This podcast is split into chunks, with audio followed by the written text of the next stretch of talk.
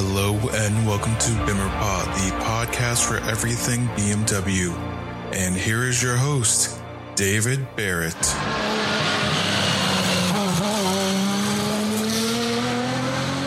Hello, everyone.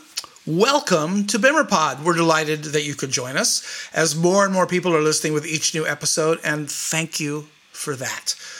BimmerPod, as those of you who have been listening know, is about all things BMW, and we try to touch on topics that are relevant to anyone interested in BMW cars and SAVs, most importantly, M and other kind of more rare models. Remember, you can keep up to date by either subscribing via Apple Podcasts or to any of the major podcast distributors. So check it out and check us out, and you can visit our website at bimmerpod.com.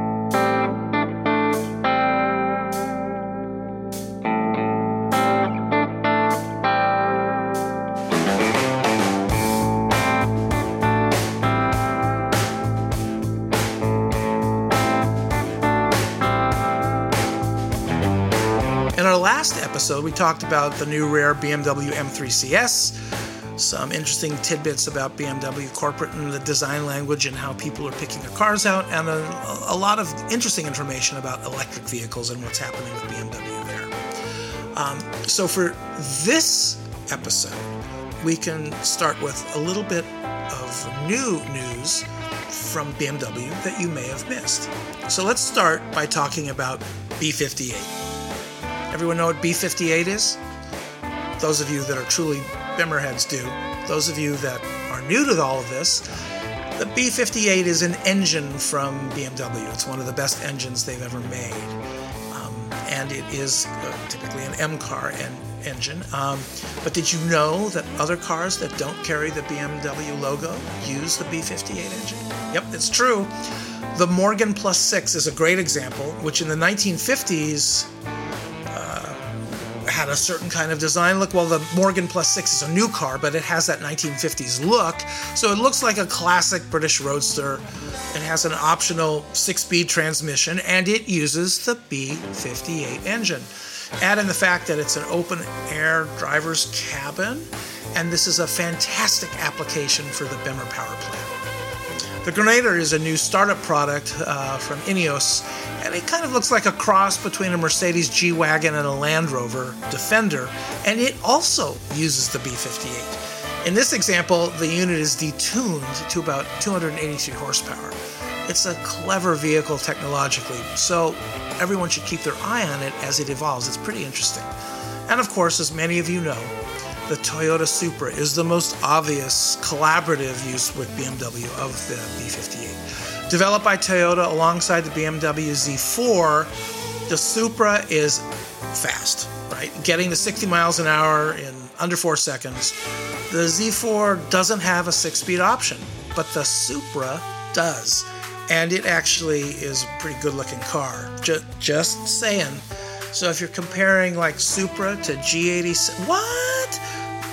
We have to see what's going on with that. So, if you are interested in engines and cars, then you also are probably going to be interested in what Alfa's doing, right? So, for those of you out there who are Alfa fans, it's reported that Alfa Romeo is developing a competitor to the BMW iX, and it will launch the car within the next four or five years. This is separate from the 1,000 horsepower Giulia. That new vehicle supposedly is being being made specifically for North America and Chinese markets. Um, speaking of markets, BMW Group had a pretty good year in 2022. And if you ask any North American dealer, especially a dealer on the West Coast where I'm based, they'll tell you cars and SAVs were thin on the ground. A dealer that uh, I work with, Crevier, um, they typically have 400 BMWs on their lot at any one particular time. And in 2022, they were lucky to have 60. So to say that BMW had a good year, that's pretty remarkable considering that they weren't able to deliver the product that they could have. Overall, the BMW Group sold 2,399,632 units in 2022. That's about 4% lower than their 2021 sales which also takes into account supply chain delays, issues, all that sort of thing. Uh, sales of their uh, DVs were up over uh, 31%. The BMW Group's overall revenue increased to 172 $553 million. BMW's Chinese partnership, which is called BMW Brilliance Automotive, contributed quite a bit to the increase in sales. There was a slight increase in R&D as well as some efforts put into the advancement of automated driving technology. Speaking of tech, BMW continues to invest in hydrogen. I'm really interested in this. Um, in the last episode, we talked a lot about electric cars and the fact that when we try and find a public charger, they often don't work. Lithium is expensive to mine. Um, sure, there's other kinds of battery technology evolving, but the making of the battery to save the purchase of fuel, I mean, it, it's it's kind of a mixed up environment. And so I'm really interested in hydrogen. The BMW iX5 hydrogen fuel cell SAV is being loaned to influencers and there will be at least five units in the United States shortly.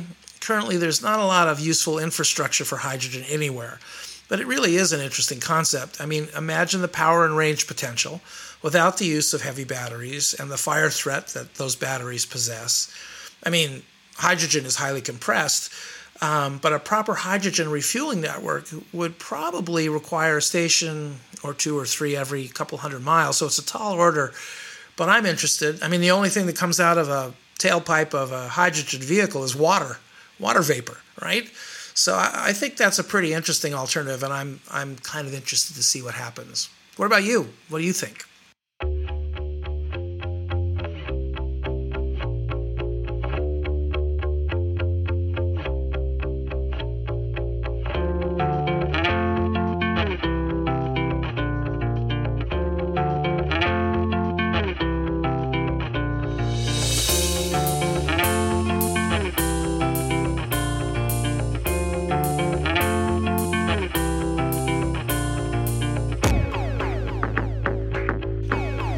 Let's talk a little bit more about maintenance. In this case, maintenance of a car you've owned for a while. How many of you have a BMW that's been in your garage for, I don't know, 10 years or more? I know that it's easy to lose track of what you're supposed to do unless you're very, very careful and attentive. So, I'll give you a personal example. Uh, I've always prided myself on the condition of my vehicles when I turn in a lease vehicle, the dealer is always like, well, we don't have to recon this at all. I mean, it's amazing. So that's kind of just how I feel about things. But it hasn't been necessarily the same for a car that I they own. So I have a 2002 Z3M Roadster, which I got as a wedding present from my amazing wife in 2002. And it's a joy. The S54 engine is perfect for a car of that size and weight. And now, um, with 21 years of experience on it, it's got 46,000 miles.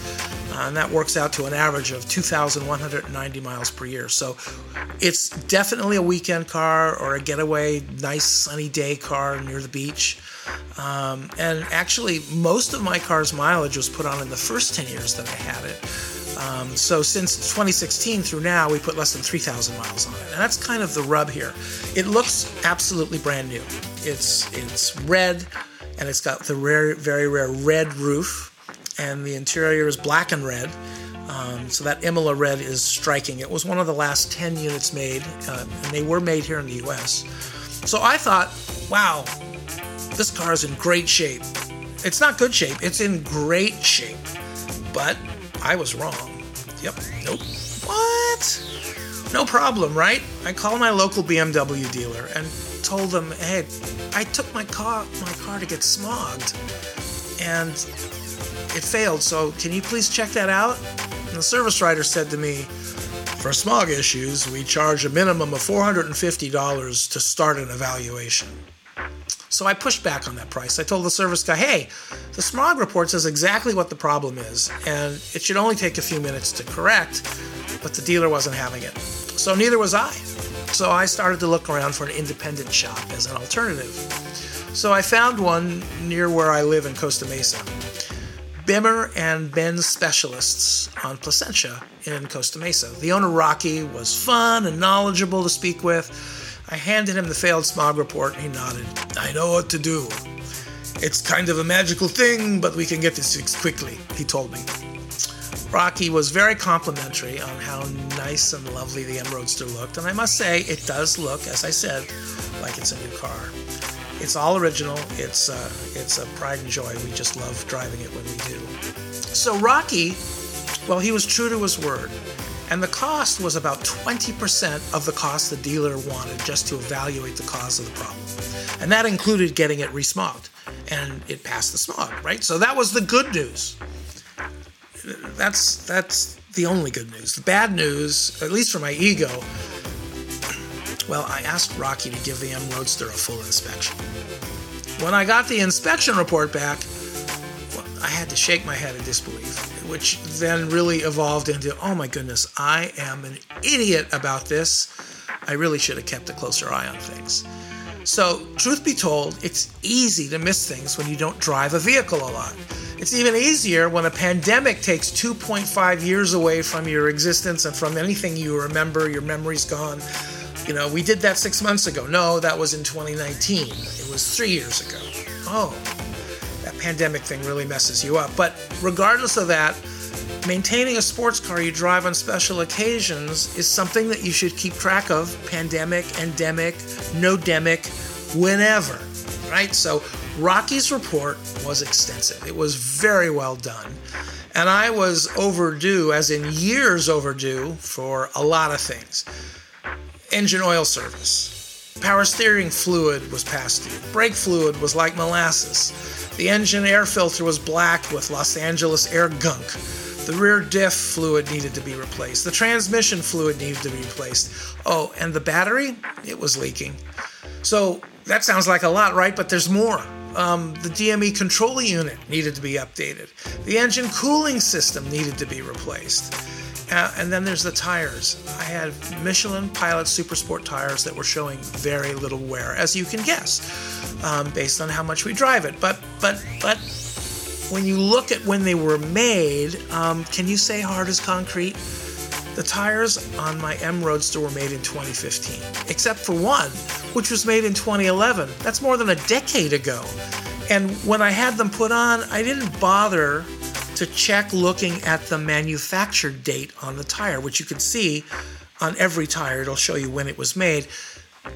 Big important thing whenever you buy tires, check it out. Do not allow tires that are more than a year or 18 months old to be put on any vehicle that you own. Um, and it's really, really important. Even if the, the, the car has been driven a lot, as you drive the car, it will do what's called heat cycling, right? So every time I would get that M Roadster up to speed, these wonderful Michelin Pilot Super Sports were gripping like crazy, and then they would cool down, and they were old, and they sat, and so they became potentially dangerous. Not necessarily dangerous as in exploding, but or you know having a blowout, but dangerous in the sense that they're not going to grip the way that you would expect them to, particularly if you're on a wet surface. So all of that service had to be done, and the tires had to be replaced.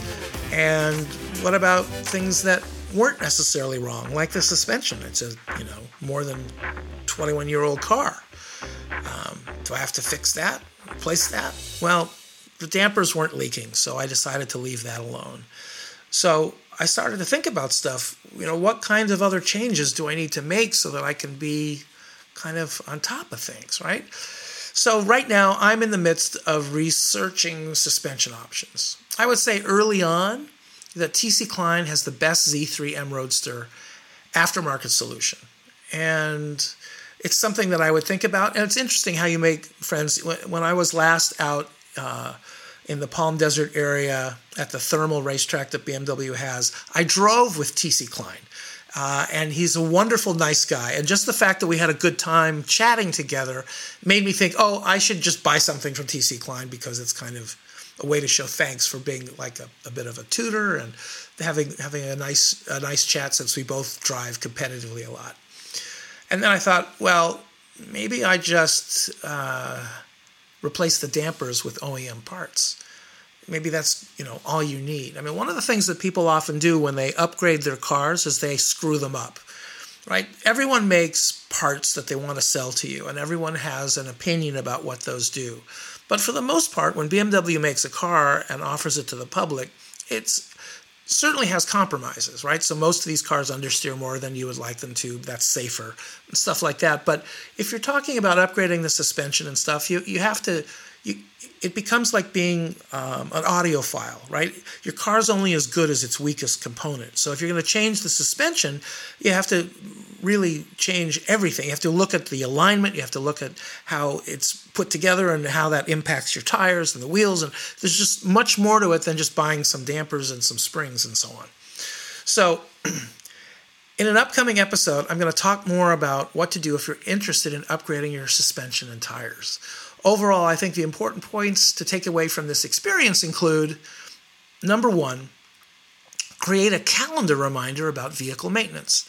It's an easy thing to do. I mean, we can all, whether we use Google Sheets or use something in your phone or whatever it is, create a reminder for yourself to check on certain things at certain points in time.